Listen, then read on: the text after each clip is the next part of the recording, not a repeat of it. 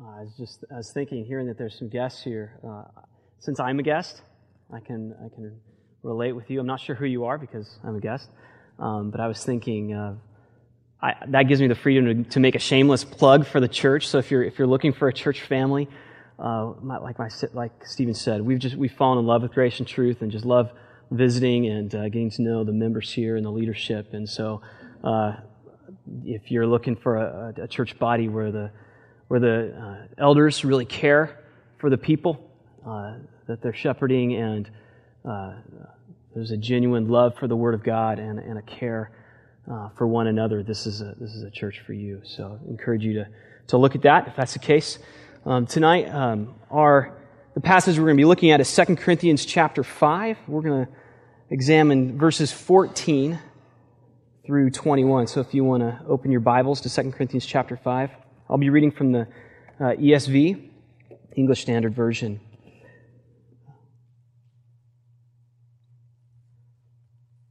Beginning at verse 14.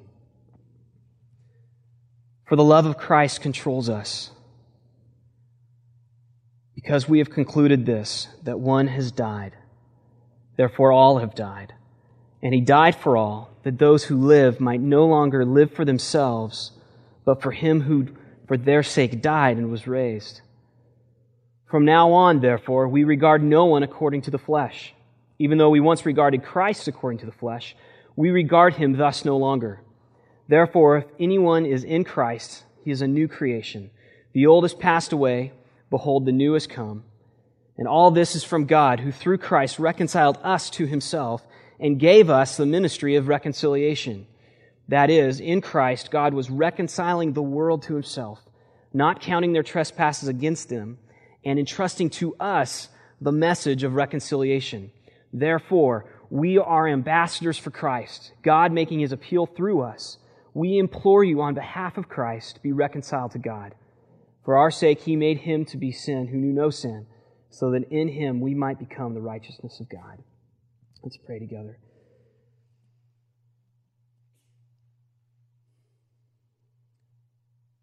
Father, it's, it's a joy to be able to uh, consider the message of reconciliation, to consider what you've brought us out from, and then to consider as well the transformation that that's, take, that's taken place in our thinking, uh, in our heart, Lord, the, the, the new truths, the ways we look at the world are so different from what they once were. And I pray that that, that understanding would transform our heart to have a passion to reconcile unbelievers to you and then one another as, as we sin, as we drift, that we would be passionate to care for one another's souls, that we would have such a clear understanding of the gospel that it would, that it would uh, dictate, it would empower, it would direct all of our decisions, particularly how we care for one another and uh, those who are outside of the body of Christ. Lord, we ask for your help. Help us individually to see how we might apply this passage, um, transform our thinking, uh, encourage the downcast, the, the burdened uh, with your promises, Lord, convict where we need conviction, and uh, draw us closer to you that we might worship you with all our heart, soul, mind, and strength. We ask these things in your name. Amen.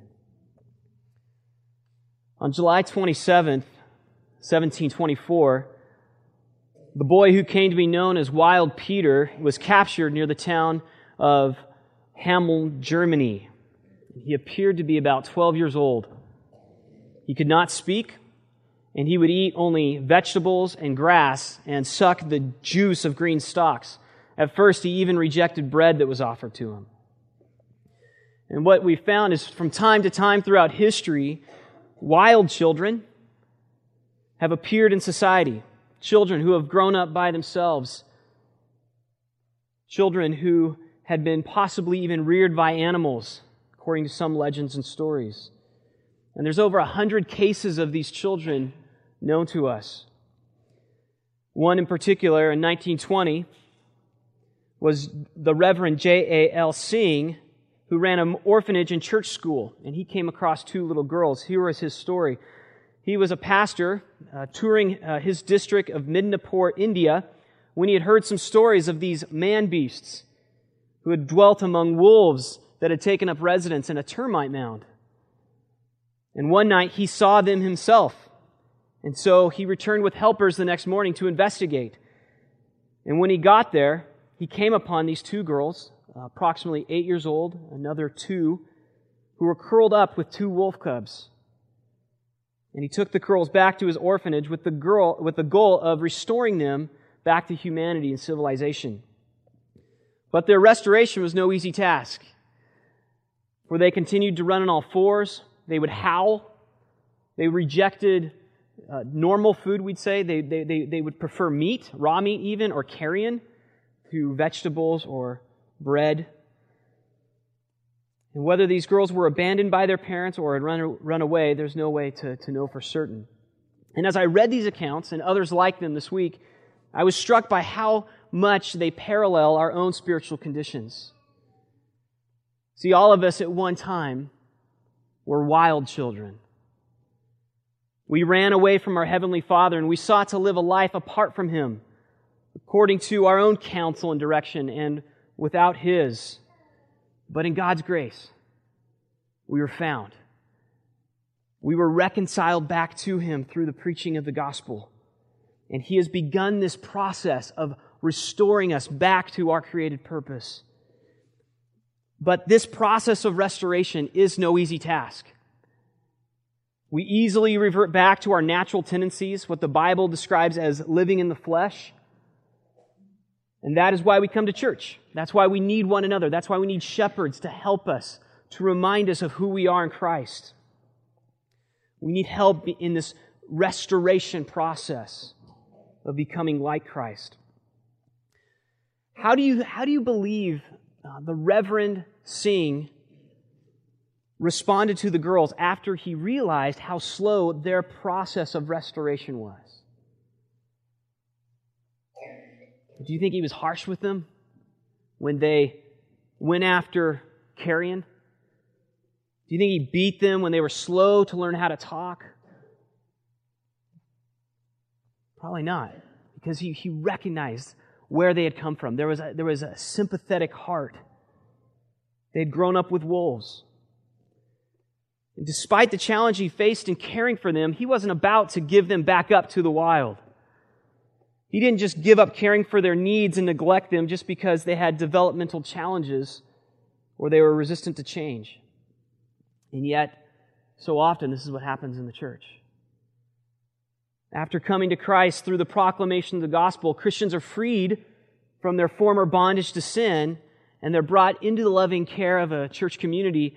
Yet, when they demonstrate slow growth or there's resistance to change, when they wander away from the truth, we're tempted to be harsh with them. We're tempted to um, get angry at their sin when this change is slow. Or more, probably more likely, more often, particularly with my own self, is I'm tempted to neglect them. Because it's just easier. Ministry's hard. Whether it's within our families, whether it's in the church body, that's, that's, that's the challenge. So today I want to talk about our responsibility as Christians to actively pursue reconciliation and restoration in the lives of one another. And so, for the purpose of clarity, let me define those two terms restoration and reconciliation. Okay? Restoration considers the state or the condition of a person being brought back to health. It has to do with the state of the person. Think of the spiritual health of the person. Uh, the word in Scripture uh, means to make perfect, and it's, it's used often in reference to a, a fractured bone or a dislocated bone that needs to be put back into a healthy place. And so when we talk about restoration, what we're considering is uh, restoring a person to a healthy spiritual condition, walking in the Spirit, you could say. And reconciliation uh, focuses on the relationship that's, that, that conflict has emerged in. That when sin happens, tension happens. There's a break in the relationship. And that relationship needs to be restored. And so restoration considers the restoring of a relationship, whether it's between Christians or between Christians and God. And particularly, it's whenever there's sin, the restoration, or sorry, the reconciliation needs to happen between Christians and God. But there's also restoration. Uh, the, the spiritual state, the health of the person uh, needs to be given attention. And so we're going to focus our attention towards 2 Corinthians chapter 5, where we'll see three motivations for reconciliation in Paul's life the gospel, the eternal value of a person, and the heart of God. So, three motives towards pursuing reconciliation in the lives of one another the gospel, the eternal value of a person, and the heart of God. And you'll notice in this section, Paul actually uses the word reconciliation five times, more than any other place in Scripture. And, and his point is, is, this is this is intensely upon his heart. What he's talking about is his motive for why he does what he does, why he devoted himself to being a preacher of the gospel. It's because he has this passion for reconciliation. And we'll see that. Uh, to give the context of the book of Second Corinthians as a whole, what Paul is doing is he's writing to the church in Corinth because there's a number of problems that have emerged within the church. In particular, there's been some false teachers that came into the church. And those false teachers were twisting the gospel, which was, was really threatening to Paul. He was really concerned about that. But not only that, the way that they were trying to lead people away was by undermining Paul's authority as an apostle. So, to, in order to draw people away to them and their own ideas, their false ideas, their false doctrines, they were trying to undermine Paul's authority in his teaching. And so, Paul, with great passion for the church, writes this letter to one, refute these accusations, but also to remind the Corinthians of the central truths of the gospel, who they are in Christ. And he understood if, if, the, if these people walk away from Paul as a leader, they're really going to be walking away from the gospel. And so in chapter 5, Paul is defending himself, but not because he's, he's trying to just make himself look good. He's, he's defending himself because really his teaching is accurate. And he wants to say, hey, I'm, I'm not doing ministry. I'm not pursuing reconciliation out of my own interests. I do this because I love the gospel. And so that's where we pick up in chapter 5. It's particularly in recognizing what Jesus Christ did for him that motivates Paul.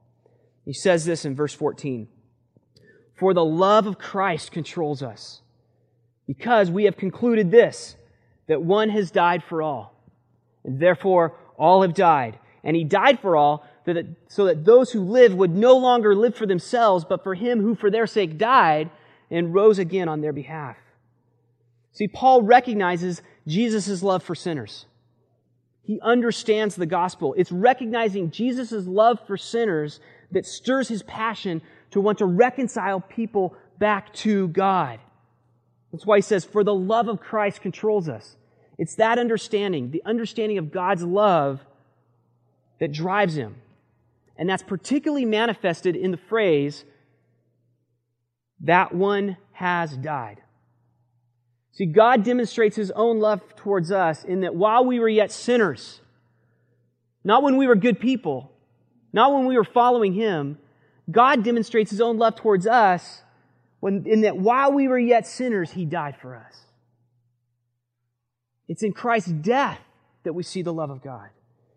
When we recognize that one has died, it stirs us up to understand his heart and therefore have a passion for what he has a passion for. Which brings up this question Why did Christ die? Why did Jesus Christ have to die on the cross? And I'm going to take a couple minutes here and explain because if clarity and understanding the gospel is what motivated Paul, we also need to have clarity our understanding. See, Jesus Christ died in particular for this reason to restore us to our created purpose. God created man in order to be a worshiper of Him. We were created to worship God. And that word worship comes from the Old English term worth skype. And what it means is to declare the worth or the value of something. We worship something when we declare its value or when we find our personal value in that object. And so God created us to find our value in Him, but also to declare His value, His significance, His worth. But what we find is right after our creation, that purpose was twisted. Although we were created to worship God, we rejected that purpose. Adam and Eve wanted to be like God. That's why they sinned.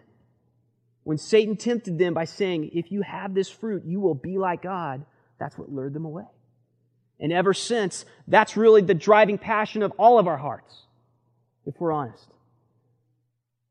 We want to do what we want, live according to our desires. We get angry when our desires don't get met. In a sense, really the essence of sin is doing what we want versus what God wants. And really that's self-worship at its core. And the result of that is the wrath of God. Man's problem, though, is not merely God's wrath, although that's a significant problem. But also that in, rejected God, in rejecting God, we have made ourselves slaves of sin. So God has given man over to pursue the desires of his heart. And as man's wickedness increased, so God's wrath has increased against each man because of their sin. And this is the gospel. God, knowing the horror of his own wrath and not wanting anyone to endure it for a moment, let alone all, all eternity, sent his son into the world to bear the wrath that we deserved so that we wouldn't have to. He, Jesus Christ, suffered God's wrath so that we wouldn't have to suffer it. And now, through faith in Jesus, we can receive freedom from his wrath, the forgiveness from all our sins, all our sins in the past, all our sins right now, all our sins from the future, gone. Simply by trusting in Christ and his sacrifice. But not only that, and this is what I want to emphasize. Not only do we receive freedom from the wrath of God in becoming Christians, in putting our faith in Christ, we also receive freedom from our self centered obsession. We no longer are worshipers of ourselves. We're set free from that. So we're, we're set free to worship God like we were created to. And that's what Paul hits on next in verse 15. He died for all, and therefore all have died. That's his point. We've died to ourself, our self-centered obsession. He died for all that those who live might no longer live for themselves, but for him who died and for their sake was raised. See, Christ died. Jesus Christ died to free you from your love of self, from your self-centeredness. And so now we're free to live for him who died in our place. See, what happens is Christians no longer live to make themselves significant in the eyes of others. We no longer live to bring glory to ourselves. See, the world's different. See, everything that the world values is where we once found our value. The world values riches, so we pursue riches so that we can be significant. The world values good looks. We pursue good looks. We do whatever we can to make ourselves seem special in the eyes of others, to give us significance.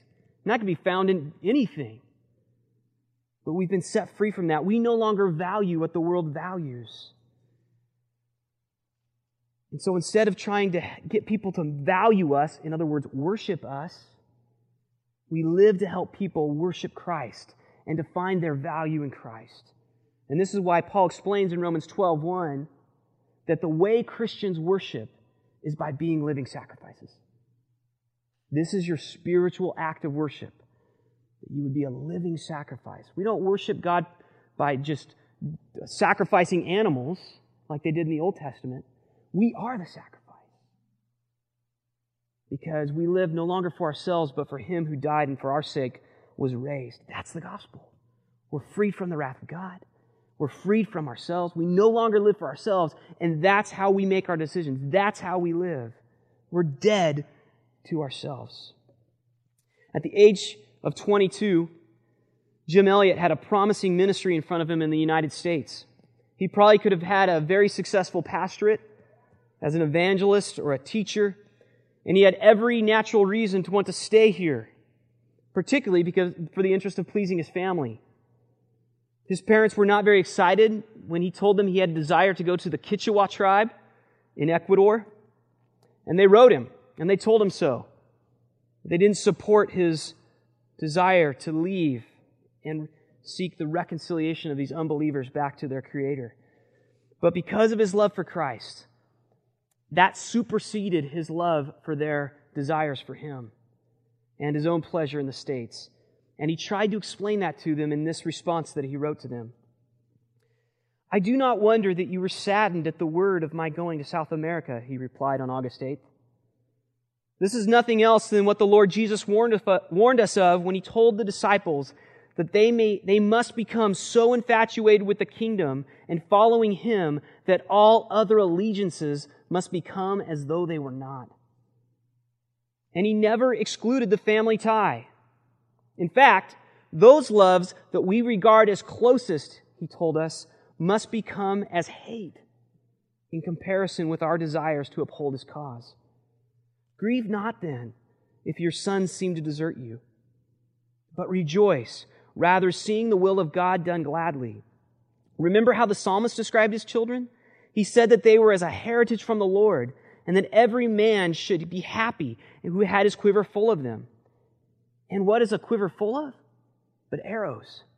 And what are arrows for? But to shoot. So with the strong arm of prayer, pull back the bowstring and let the arrows fly, all of them, straight at the enemy's host. And on January 8th, 1956, five Auca Indians of Ecuador killed Jim Elliot and his four companions as they were trying to bring the gospel to this tribe of about 60 people. Four young wives and nine children lost their fathers. And Elisabeth Elliot, uh, his wife, wrote that the world called it a nightmare and a tragedy. And then she added, the world did not recognize the truth of the second clause in Jim's credo. He is no fool who gives up what he cannot keep to gain what he cannot lose. What drove Jim Elliot and his companions into the dangerous jungles of Ecuador was a clear understanding of the gospel. They recognized where true value comes from. They were desperate to help others recognize this truth as well, even if it meant dying for them. They were willing to die to lay down their own lives in order to help the people of this obscure tribe be reconciled back to God. Jesus said, Greater love hath no man than this, that he would lay down his life for another. These men loved total strangers, even enemies, because these missionaries were killed by them. See, loving people means doing what is best for them regardless of the consequences to ourselves. say that again. Loving people means doing what is best for them regardless of the consequences to ourselves. That's the driving force behind restoration and reconciliation, as we'll see. And this is because the gospel changes our thinking. We don't think like we used to. We don't think according to the world's value system. In particular, we see people differently. We don't, we value people in light of how God values them. We recognize their eternal value. See, being born again, that was Jesus' phrase to Nicodemus. Being born again causes a value change. And Paul alludes to that in verse 16. From now on, therefore, we regard no one according to the flesh. Even though we once regarded Christ according to the flesh, we regard him thus no longer. Therefore, if anyone, is in Christ, he is a new creation. The old has passed away, behold, the new has come. That phrase, we recognize no one according to the flesh, is, uh, means the gospel changes the way we think about people. See, Paul once evaluated Christ from a worldly standpoint to the extent that he hated Christ.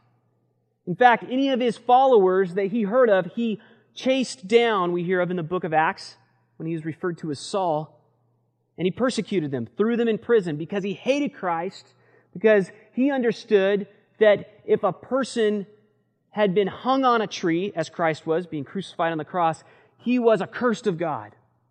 But what Paul didn't understand is Jesus Christ was accursed of God, not because he had done anything wrong, but because he bore our curse. He was accursed of God. But he didn't bear his sin. He bore our sin. And when Christ appeared to him on the Damascus, Damascus road, Paul's assessment of Christ changed. And likewise, his assessment of every living being changed. See, when we're saved by God's grace, our evaluation begins to be transformed. There are no long, people are no longer tools for our own self-exaltation, our own self-aggrandizement. Or they're not hurdles or stumbling blocks that we need to blow through or use. We recognize people are image bearers of God. God created people not to exalt ourselves, but God created people to exalt Him. They're image bearers of God, created to worship Him. And so, in light of the gospel, people are not valued based upon what the world values but their value is seen as being worshipers of God. Now, of course, the world doesn't value people in such a manner. People's value is based upon their success, their popularity, their income, their physical looks, their family heritage, intellectual achievements. But when a person gets saved, we recognize that's empty. There's no eternal worth in those things. The gospel enables us to value things from God's perspective. This is what Paul meant uh, in Philippians chapter 3. If you want to turn there, just keep your finger here in 2 Corinthians 5. Paul makes just a, profound statement of his this change in value system that drives this change he sees in other people. Philippians chapter 3 Paul has described what he used, found, used to find value in, essentially being a Pharisee. When his heart was changed, he no longer did. Instead, he says this in verse 7 But whatever gain, you could say value, I once had, I count it as loss for the sake of Christ. Indeed, I count everything as loss compared to the all surpassing greatness of knowing him. For his sake, I have suffered the loss of all things and count them as rubbish in order that I may gain Christ. Trash, excrement. That's what he sees as the value of everything that the world chases after.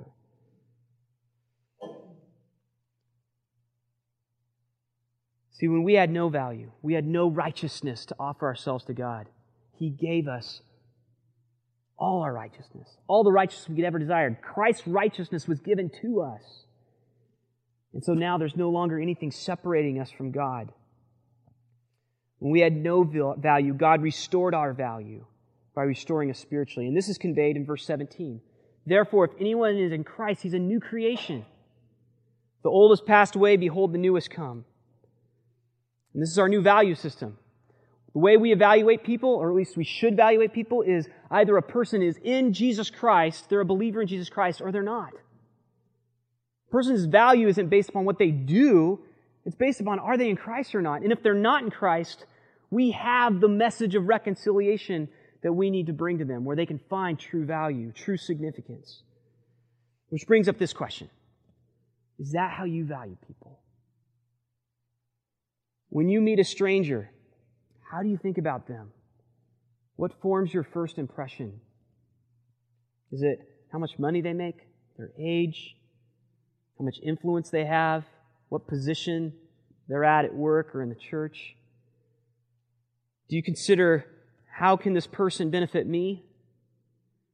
Or what can I do to help this person worship God? See, we all too often let people becomes a means to an end, a means to our own getting our own desires met. And therefore, if they hinder that, we get angry. But the gospel should change that. See, if we evaluate people based upon the world's value system, then a person's spiritual health is not going to be a priority to us. So if they drift from God, we're not going to really prioritize their reconciliation. We're not really going to care how that individual's doing. So when there's conflict in relationships, our tendency is going to just simply be avoid involvement because it's messy, it's hard work. If there's unrepentant sin, there's, we're going to be, if we, if we value people based upon the world's value, we're not going to want to pursue that. It's going to be too much of a burden to us. If we find a person who's a new believer in Christ, we're going to think that's just a lot of work to invest in them. There's so much to learn. A sacrifice I don't know if I'm willing to make. But if we understand how God values people, how God truly cares for them, it's going to change the way we respond. If a person's unsaved, we're going to desire to have them to be reconciled to Christ. And if a person's saved and they're struggling with sin, we're going to do what we can to help them understand what it means to be a believer, to remind them of the promises of the gospel. And if believers are in conflict, we're going to help them recognize that if you're in Christ, you're dead to your own interests. You're, you've died. Let go of whatever's hindering you in this conflict. Stop thinking about yourself, but think about how can I love this person I'm in conflict with? And this is modeled by Paul in 2 Corinthians 5 18 through 21. And I want, I want to remind us, too, that Paul is writing to people who are professing believers. These are people within the church. But the this, uh, the conflict that's uh, gone up off in the church uh, causes him to really call that into question. He doesn't really know where they're at because some are drifting away from him and the gospel.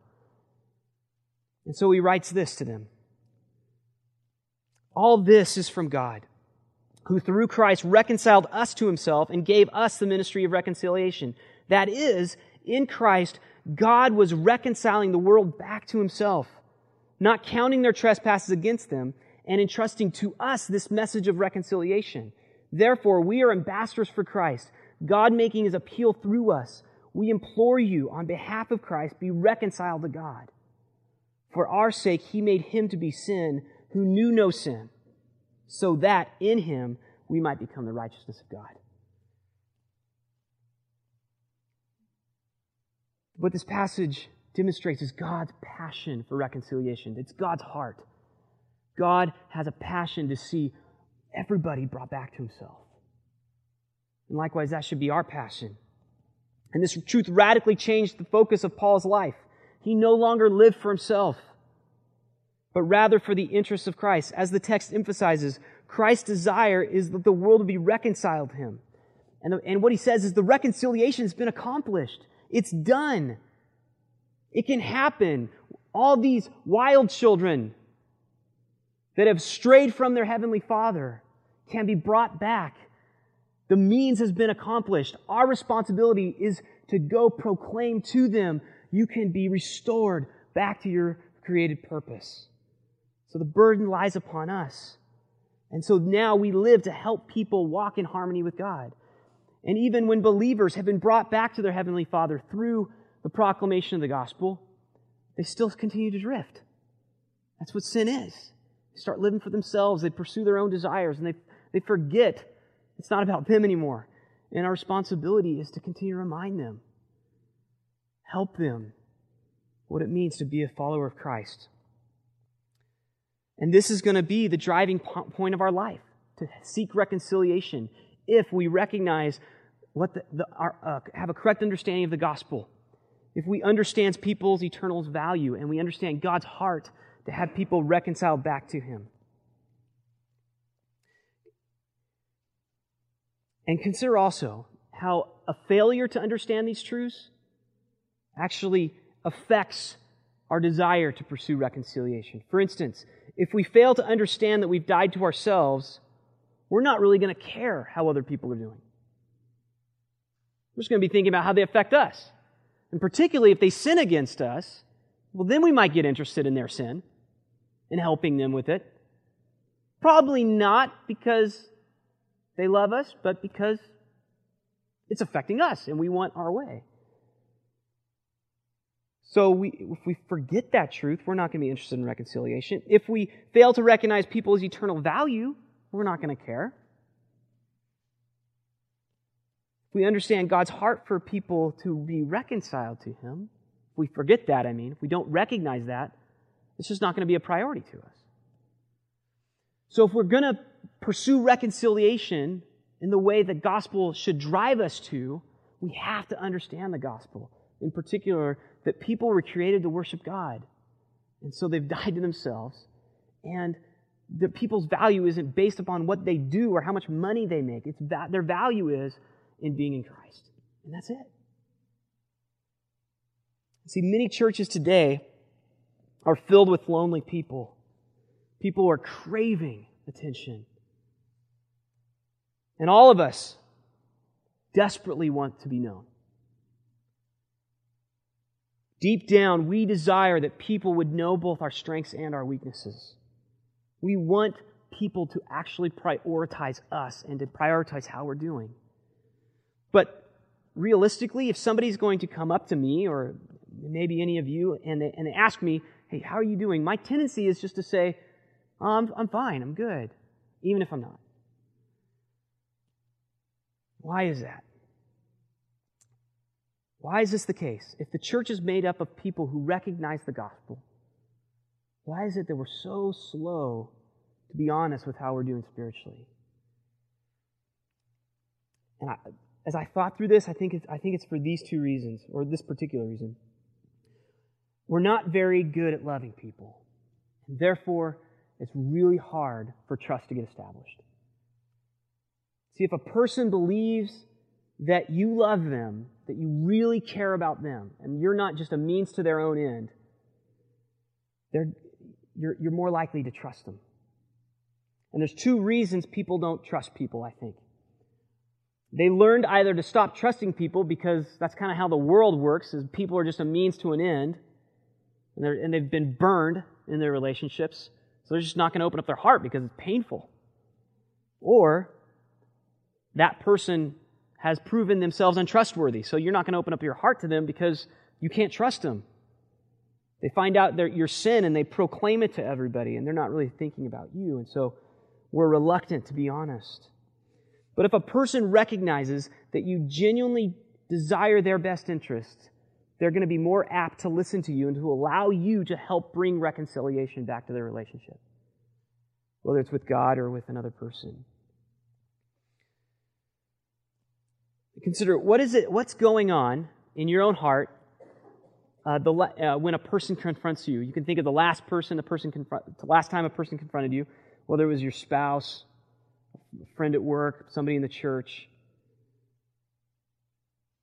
Did you trust that person? Or did you think, as I often do, this person is pointing out my sin simply in order to justify their own sin? This person's trying to manipulate me into doing what they want. I'm just a means to their end. So that's why they're pointing out this flaw in me. Or this person doesn't really care about how I'm doing. I'm not important.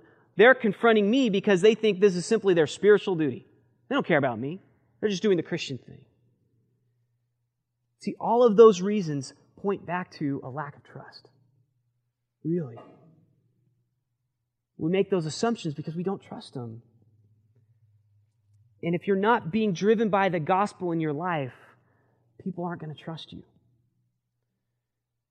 They're going to shirk your attempts at reconciliation. And this is why Paul says what he says in Galatians 6.1. I want you to go ahead and flip there. Go to, you can eh, flip out of 2 Corinthians 5. Go to Galatians 6.1. It's just the next book in the Bible. And Paul says this about restoration.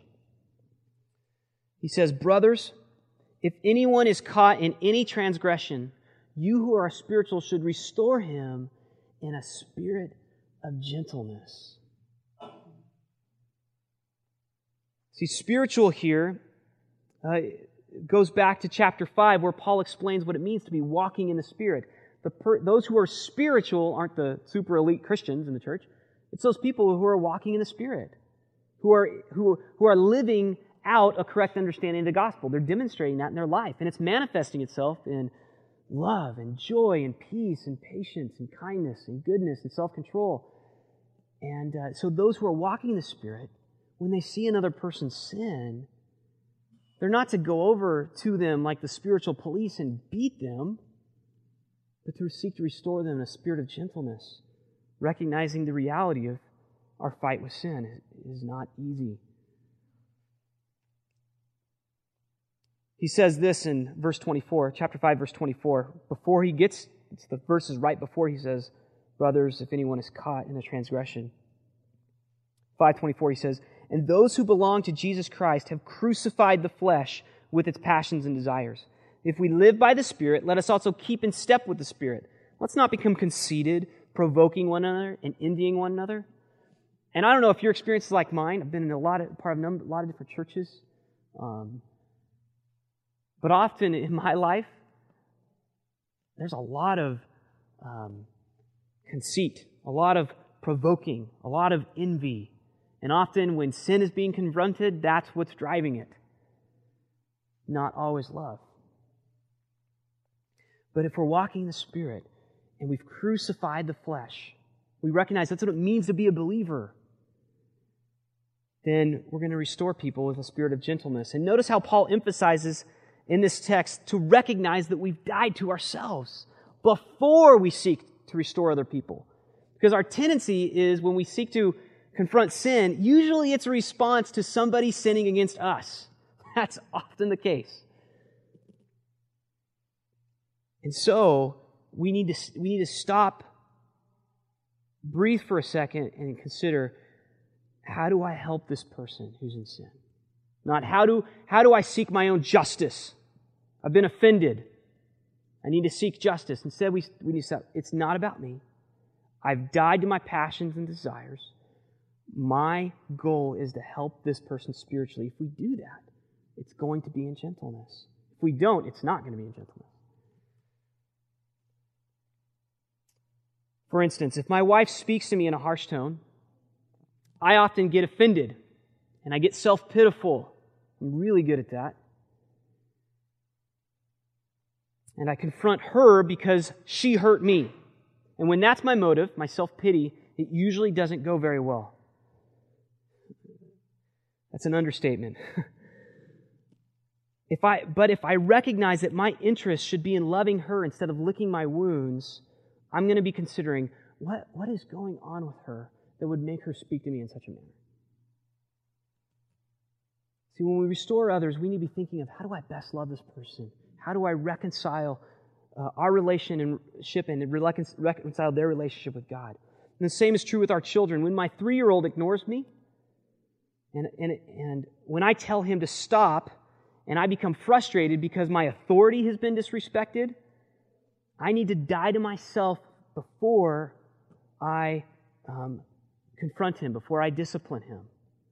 Or else I'm going to be responding to him not because out of the desire to reconcile him in our relationship. I'm going to seek to, I'm going to confront him out of anger, out of my own self justification. And so, notice in both those scenarios with my wife and my kids, a sin has occurred. A sin has occurred that genuinely needs to be confronted. And so I'm not suggesting that we just ignore offenses done to us. Rather, what I'm saying is love for the offender needs to be the priority, not justice. Not seeking personal justice. Paul's point in this section is if you really want to be good law keepers, Galatians, if you really want to follow God's law, you want to be righteous, you're going to forget yourself and you're going to prioritize the spiritual health of one another above your own interests. John Newton, um, whom I'm going to speak of more in a moment, illustrated the principle this way. He says, A company of travelers fall into a pit. One of them gets a passenger to draw him out. Now, he should not be angry with the rest for falling in, nor because they are not yet out as he is. He did not pull himself out. Instead, therefore, instead of reproaching them, he should show them pity. A man truly illuminated will no more despise others than blind Bartimaeus, after having his own eyes open, would take a stick and beat every blind man that he came across. It's a ridiculous picture to think about. But how often we expect people to be more gentle with us than we actually are with them when they fall into sin. See, rather than biting and devouring one another, we should be consumed with this passion to love on people who are struggling with sin. So, practically, how can we practically improve in our skills in reconciliation and restoration? I think, first of all, we need to remember the central truths of the gospel that we were created to worship God, no longer, and not created to worship ourselves. We died to that. And secondly, we, we need to think, we, we view others differently. Their value, like ours, is no longer in what they do, it's in worshiping God. Secondly, I think we need to actively love people before we confront them. Show people, the way you do this, the way you love people is you show them that you value them. Show them that you value them, not based on these worldly standards.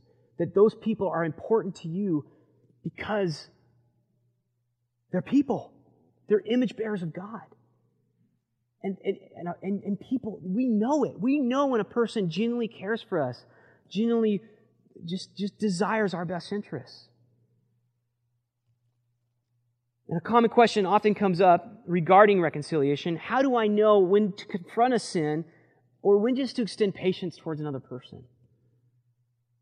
It's hard. It's hard to understand, it's hard to know. Uh, for myself, as I, as I try to process through that, when do I confront? Uh, the principle that guides me there is really how do I best love this person? How do I best care for this person's needs? And what this does is it guards me from the tendency to avoid confrontation due to fear, which is often the case, or confronting out of self righteousness, which is also a temptation. Paul says this For you were called to freedom, brothers. Only don't use your freedom as an opportunity for the flesh, but through love serve one another.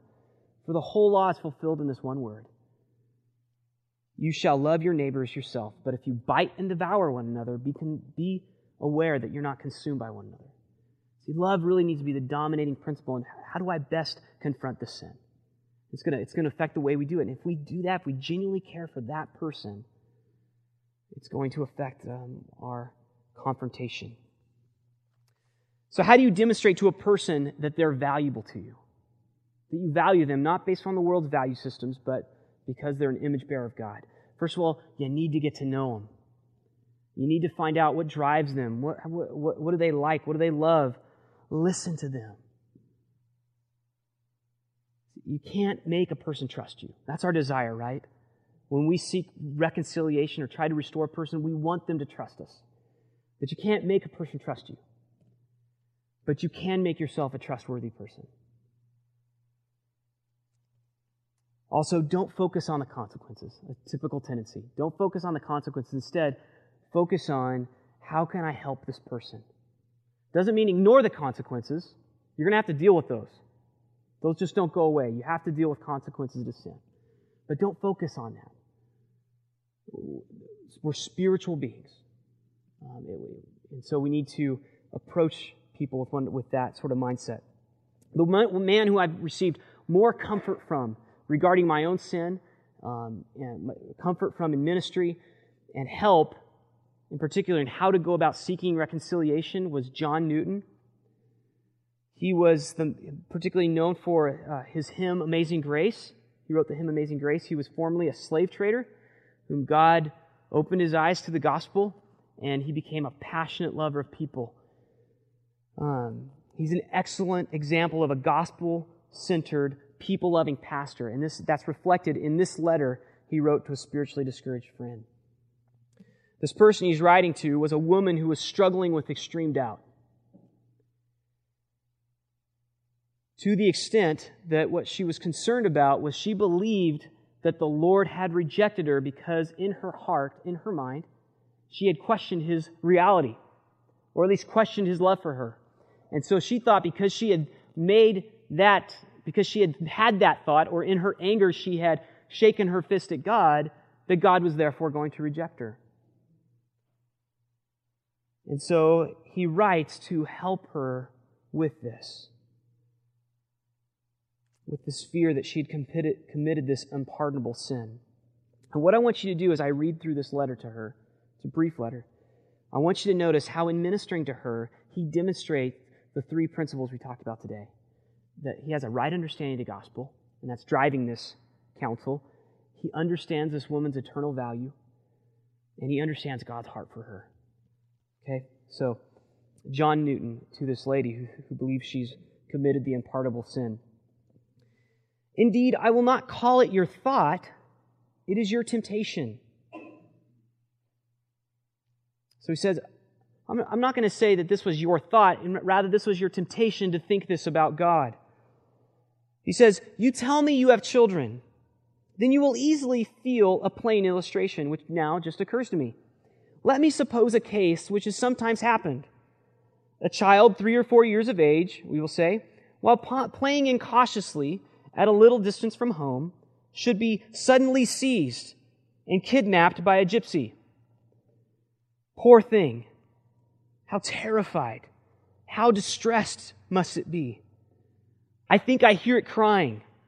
The sight and the violence of the stranger, the recollection of its dear parents, the loss of its pleasing home, the dread and the uncertainty of what is yet to befall it. Is it not a wonder that it does not die in agonies? But see, help is at hand. The gypsy is pursued and the child recovered. Now, my dear madam, permit me to ask you if this were your child, how would you receive it? Perhaps when the first transports of joy for its safety would permit you, you might gently chide it for leaving your door. But would you disinherit it? Would you disown it? Would you deliver it up again to the gypsy with your own hands because it had suffered a violence which it could not withstand, which it abhorred, and to which it never consented? And yet, what is the tenderness of a mother, of 10,000 mothers, to that of our compassionate Savior, who bears to every soul that has been enabled to flee for him to salvation? Take, consider that illustration and consider what I opened with the fact that we're all wild children. God desperately desires that if you do not know Him, if you've not put your faith in Christ, that you would be reconciled to Him. He made Jesus Christ, who knew no sin, to be sin so that you could be reconciled back to Him, so that you could finally live for what you were created for. I know our tendency is to, to follow what we want. We live for the lusts of our flesh, for our passions, for our pride. We chase after our own heart, and really the consequence to that is destruction. We know it, we feel it. But that's what the world says do this, you will be satisfied. That's not true. You weren't created to follow simply your own desires. You were created to worship Jesus Christ, and you cannot do that. You will never find satisfaction until you can be reconciled back to Him. Jesus Christ has paid the, cost by dying on the cross for your sins. And He's given to us this message of reconciliation. Therefore, as ambassadors of Christ, we plead with you, be reconciled back to God. And if you're a believer in Christ, and even recently you found that you've drifted away from Him, you've stopped reading the Word, you've hardened your heart, maybe there's tension in a relationship, that hasn't been smoothed out. Sin hasn't been confronted, or um, you've just hardened your heart. There's your harboring bitterness.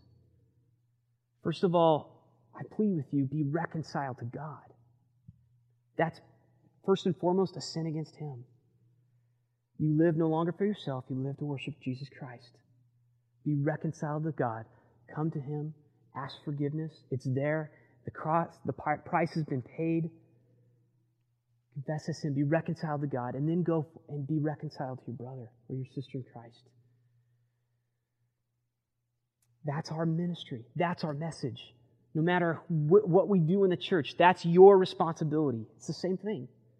Now that you've received the message of reconciliation, go to all the world preaching the gospel that man, God has, is reconciling the world to himself. So as you leave here tonight with one another, with your unbelieving family, with your unbelieving friends, as you go home to your workplaces next week or tomorrow. Live for this passion. There are wild people who have been estranged from their Heavenly Father that are desperate to be reconciled. Considering what He's done for you, let that burden you, let that drive you to be a gospel driven reconciler. Let's pray.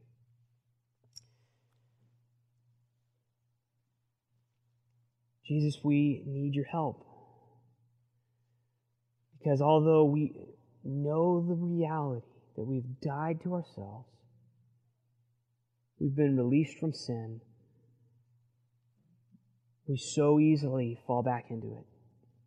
We so easily just think about ourselves and what we want. So I pray that you'd help us to think differently. Lord, help us to die to ourselves when, when sin faces its, uh, rears its ugly head in our relationships, either with you or with one another. Lord, help us to be quick to remember the gospel, to lay down our own self interest, to consider how we can best honor you and love these people in our lives. And God, I, pray particularly for each individual here that you would give them wisdom. None of this is easily lived out, and it's not easy to know even what needs to be done. And I pray that you would give them such a love for, for other people that they would make wise decisions, loving decisions, gospel honoring decisions, and that through their love, people would be saved. People would be brought back to you, and that you would be worshiped. For God, that we know that's why you created us, and we know you still have this passionate desire to bring people from every tribe, tongue, and nation, so that all people everywhere might bring you praise as you and you alone rightfully deserve. For you alone are worthy of praise. And So, God, as we continue in our worship service, help us to praise you from the heart as we consider what we've been saved from and what we've been saved for. We ask these things in the name of our Lord Jesus Christ. Amen.